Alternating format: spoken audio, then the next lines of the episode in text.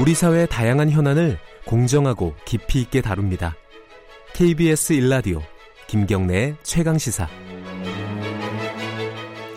네, 앞서서 간단하게 소개를 해드렸는데요. 어제 정부가 어, 국책사업 23개 사업에 대해서 어, 예산이 한 24조 원 정도 들어가는데 예비 타당성 조사를 면제하겠다고 밝혔습니다. 국가 균형 발전을 위한 거다 이런 취지를 밝혔고요. 물론 이제 어, 야당도 그렇고 시민단체들도 어, 무분별한 토건 사업, 산업이다, 토건 사업이다. 아, 사대관과 뭐가 다르냐 이렇게 얘기를 하고 있는데 청와대 쪽에서는 다르다. 사, 사대관과 어, 이런 이런 이런 부분에 대해서 다르다라고 이제 조목조목 또 반박을 하고 있고요. 경실련 신영철 국책사업 감시단장 연결되어 있습니다. 좀 자세히 얘기 나눠보겠습니다. 안녕하세요. 네, 안녕하십니까. 뭐 다들 알고 계실 것 같은데 그 좀 정확하게 네. 예비 타당성 조사라는 게 뭐죠? 개념이 이게? 원래는 그 현내 법상에서 타당성 조사를 하게 돼 있습니다. 네. 그것이 이제 사업 부서에서 자체적으로 하는 거거든요. 네. 그래서 주목구식하고 어, 통과 의뢰식을 하기 때문에 네. 세금을 집행하는 중앙 정부에서 네. 어, 국책 연구 기관을 통해서 그 전에 미리 한번 미리 이제 그 타당성 조사를 하는데 그것을 네. 예비를 넣어서 예비 타당성 조사라고 줄여서 예타라고 네. 하고 있습니다. 그래서 최근 한 10여 년 동안 예타를 인해 가지고 네. 어, 무분별한 그 사업 추진을 좀 막아서 예산을 절감했다라는 음. 게 한국개발연구원 저 KDI의 어떤 보고서에서 그렇게 지적을 하고 있습니다. 그런데 모든 사업에 대해서 어, 예. 다 예 비 타당성 조사 예타를 하지는 않잖아요? 그렇진 않죠. 예. 어, 세, 어, 세금이 직접 들어가는 예. 500억 이상 그 공사라든지 사업이라든지 또는 예. 재정 지급되는 지, 저기 조직 투입되는 300억 이상 사업. 네. 그래서 뭐 예를 들면 지방에서 직접 사업을 하게 되면 네. 그 매칭 펀드에서 지방에서 투입되는 사업비가 있고 그다음 네. 중앙 정부 하는데 어 최소 한 50대 50 또는 저기 음. 중앙에서 많게는 70%까지 그렇게 지원을 해주면 하는데요. 근데 지금 발표했던 사업들은 제가 보면 거의 다 중앙에서 직접 발주하는 거기 때문에 네. 그 100%다 그 세금으로 다 중앙 네. 세금으로 다 하는 것 같습니다. 그래도 어쨌든 지금 정부에서 밝혔듯이 국가 균형 네. 발전을 위해서는 어, 예비 타당성 조사 없이 사업을 시행할 수는 있는 거죠 법적으로. 어 그 법이 있습니다. 예. 그래서 그 법을 가지고 하고 있고요. 예. 공교롭게도 그 법이 이 현 정부가 아주 반대했던 그 적폐라고 몰았던 MB 정부인 2009년에 만들었습니다. 네. 그 법을 가지고 MB는 MB 정부에서 사대강 살리기를 발언했었죠. 네. 아직도 그에 대해서는 어, 논란이 많고 어, 환경 파괴뿐만 아니라 예산 낭비에 대해서 거의 대명사로 그렇게 지금 계속 회자되고 있는 실정이지 않습니까? 근데 지금 정부에서요. 어, 예. 요번에 그 어제 발표한 24조 원짜리 이제 예타 사, 예타 면제 사업 23개는 예. 4대강 예. 사업과 다르다 이러면서 세 가지를 얘기를 했어요. 예. 예. 이 여기에 대해서 좀 평가를 해 주셨으면 좋겠는데 일단은 그 예. 아래로부터 올라온 그러니까 지자체에서 요구한 사업이다. 이거 중앙 정부에서 네. 이렇게 하라고 지시한 게 아니라 뭐 바텀업이라고 하는데 예. 그거다. 그리고 하나는 절차적으로 정당성을 갖췄다. 국무회의에서 네. 의결을 했고요. 예, 그리고 SOC 사업 말고도 일부 네. 어떤 저 지역 산업 발전을 위한 국가에서 네. 추진하고 있는 산업 발전을 위한 그런 사업들도 포함돼 있다. 이렇게 네. 대략 세 가지 내용을 밝혔는데 이 부분은 네. 어떻게 평가하십니까? 음, 밑에서 요구했다서 바텀업이면 뭐 다 해줘야 되나요? 그 그리고 어 대부, 대부분 대규모 그 사업들은 네. 다 지자체에서 수건 사업을 명분해서 항상 다 요구를 하고 있습니다. 네. 자기가 직접 하는 경우는 그 국토종합개발계획에서 해야 되는 부분인데 네. 실질적으로 지금 사업들은 그걸 무시한 그 부분이거든요. 네. 오히려 그 중장기적인 국토개발 계획에 오히려 역행하는 잘못된 부분이고요. 음. 그 탑다운은 제 말 듣고 빵 터졌습니다. 아, 뭐 어떻게 이런 말을 하실까? 다음으로 국무회의인데, 예. 아니 세금을 이렇게 하려면 당연히 해야 되는 부분인데 국무회의에서 반대할 수 있는 게 우리나라의 상황입니까? 예를 들면 어, MB 정부 당시에 사대강 살리기를 국무회의를 제가 통과했는지 안 했는지 모르겠지만 국무회의에서 반대했겠습니까? 저는 100% 음. 통과했을 거라고 보여지고요. R&D를 이야기하셨는데 R&D가 한 4조 가까이 좀 되는 것 같은데요. R&D 사업도 기본적으로는 그 토목 건축 사업입니다. 네. 아시겠지만 R&D에서 용역해서 뭐 브레인을 키우자 이런 그 소프트웨어 사람이 아니고 다 하드웨어입니다. 하드웨어해서 그 안에서 어 R&D 하겠다는 건데요. 어, 기본적으로는 이게 다 토군 사업이지 그것을 좀 분리한다는 자체를 음. 한다는 것은 제가 볼 때는 좀 말장난에 좀 가깝습니다. 네. 이런 얘기도 있어요. 그 예. 예타, 그러니까 예비 타당성 조사를 면제를 이게 이게 전략적으로 왜냐하면 예. 이제 지역에는 사람들도 이렇게 인구가 그렇죠. 좀 적고 예. 이래가지고 예. 필요한데도 시행이 안 되는 사업들이 있잖아요. 있을 수 있죠. 예, 그게 예. 있을 수 있는데 그렇기 때문에 어, 예. 면제를 해가지고 성공했던 사례들도 있다. 예컨대 뭐 호남 고속도 고속철도 뭐 이런 사업들은 정치적인 결단을 통해서 어, 시행을 해서 성공하지 않았느냐 이렇게 네. 또 반론을 제시할 수 있거든요. 어떻게 보세요? 이거는? 제가 보니까 호남 고설 출처 최초에 예. 제기됐던 게 당시 노태우 정부 때, 아 노태우 후보 시절에 네. 87년도 그때죠. 그때 그 정부 측하고 같이 이제 그 대선 공약으로 진행됐다 거의 지지부진하다가 네. 어 최근에 이제 개통되는 부분인데요. 네. 근데 이걸 성공 사례로 하는 부분을 제가 어디 찾아보지 못했어요. 이 음. 질문을 받고 제가 찾아봤는데 없고. 그런가요? 어 이것을 한 비교를 예. 하려면 어, 이 사업의 그 DJ 정부인 99년도에 도입된 공공사업 효율화 종합대책에서 예타제도 도입됐는데요. 네. 예타제도는 사업 착수하기 전에 하는 부분이고 네. 사업이 완료하고 난 다음에 500억 이상 사업에 대해서는 사업평가 제도라는 게 있습니다. 네. 당초에 했던 사업비, 사업비 그리고 사업 기간 또 이용 양저, 양의 예측한 거에 대해서 예. 완공 시점에 예. 어, 어떤 사업비라든지 어떤 사업 기간 그리고 이용량이 최초 추측한 대로 어, 어느 정도에 이렇게 했는지를 한번 보는 게 있거든요. 네. 지금 이 보고서를 저희가 지금 커피 찾아봤는데 네. 찾을 수가 없어요. 음. 그래서 이걸 한번 저희가 정보 공개를 한번 알아봐야 될 부분인데요. 예. 그래서 부연 설명하면 네. 조금 오래된 자료인데 예. 이걸 찾다 보니까 이제 그 2011년도에 그 국회에서 예산 정책처 자료를 보니까 예.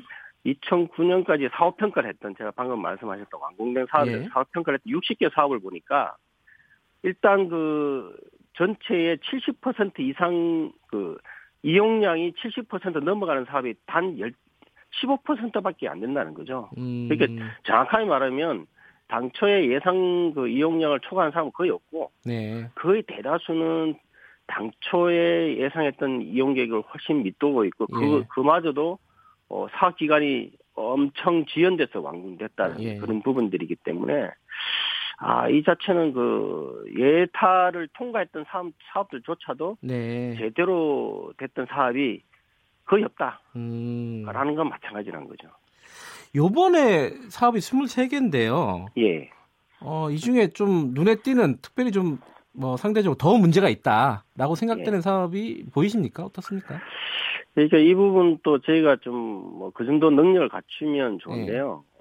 언뜻 봤을 때 과하다는 부분은 뭐 금액적으로 보면 경남도에 있는 한 사업이 그 5조 원 가까이 돼서 예. 어, 전체 20% 차지하기 때문에 그 부분은 좀 문제가 있고 일부 사업들은 야, 이 사업들이 꼭 될까? 음. 라는 사업들도 많고요. 일부 사업은 뭐 남북 경협이라든지 해서 뭐 이게 그 그래서 아 이거는 될 수도 있겠다 불가피하겠다라는 생각이 좀 들긴 하는데 아주 몇, 몇 개는요. 예. 근데 문제는 뭐냐면 어, 이 정부 말씀을 하시는 게 그 예타를 줄여서 빨리 신속하게 추진하겠다라는 그렇죠. 것도 상당한 이유를 들었는데요. 예. 그게 지금 KDI에서 하는데 한 6개월 정도 일단 기본적으로 소요된다고 하는데 사업이 기본적으로 추진하는데 최소 10년 이상 걸립니다. 네. 10년에서 6개월을 단축해서 하겠다? 음. 저는 그 부분 절대 말이 안 되는 부분이고요. 어, 오히려 그, 이게 예타 제도가 현행 법에 있는 예타 제도를 철저히 준수해서 그 결과를 가지고 국민적 동의를 받는 게 맞는 거지. 예. 무분별하게 그 지역 균형 발전 이 MB가 만들었던 그 제도를 100% 활용한 자체는 어, 음. 절대 용납하기 어려운 그런 상황. 그런데요, 이게 정부 입장에서 보면은 이런 예. 반대 목소리가 분명히 예상이 됐을 거예요, 그죠? 예. 그럼에도 불구하고 어, 추진을 하, 는 것은 어떤 이유가 네. 있을 것 같은데 그걸 뭐라고 해석하십니까? 저는 이제 그 이유를 좀 이해가 안 된다고 생각했던 거죠. 네. 왜냐하면 뭐 사람이 먼저 먼저다라고 해서 복지 지출을 하고 토건식 어떤 경기 분양을 안 하겠다고 했는데 네. 정반대로 갔기 때문에 일단은 이해하기 어려운 부분이고요. 어, 이 부분이 그 혹시나 뭐그 뭐 정책 기조가 바뀌었나라고 음. 뭐 생각할 수 있겠지만 어 저희는 뭐 그런 것보다는 네. 아 이게 좀뭐 여러분들 말씀이지만 제 사견으로는 현 정부가 이제 경제를 그 순환 구조를 제대로 이끌어갈 수 있는 실력이 바닥났다는 것을 우회적으로 혹시 인정한 게 아닌가. 음. 라는 그런 생각이 드는 거죠. 자기가 네. 때안 하겠다 했던 것을 갑자기 정광석화 같이 한 몇 개월 만에 음. 수십조 원의 그 혈세를 그냥 낭비할 가능성이 매우 큰 것을 이렇게 이게, 정광석까지 한다는 것은 어 상당히 이해하기 어렵고 그래서 매우 당황스러운 그런 상황입니다. 이제 수십조라고 하지만 이게 1년에 쭉 장기적인 추계로 보면요. 재정이 들어가는 네. 게 1년에 24조 원이 들어가는 건 아니잖아요. 그죠? 그렇죠. 아니죠. 예. 우리 재정에 어떤 정도의 부담이 될까요? 지금 이번에 예타 면제 결정이. 이거는 뭐 재정을 이제 분석하는 재정 전문가들이 되는 예. 건데요.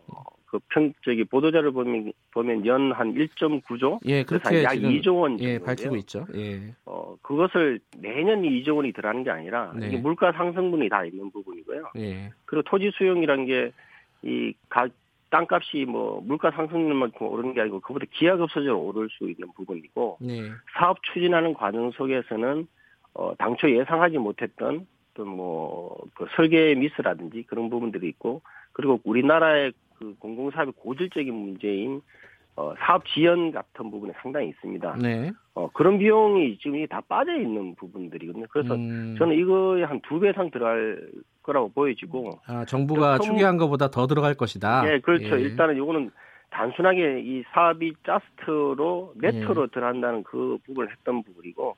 근데, 어, 연 2조 원이 작은 돈이라고 하는 그 부분은 좀, 좀 이해하기 어렵습니다. 그래서 이 돈을 풀어서 어떤 어떤 그 부양을 하겠다 이것은 예.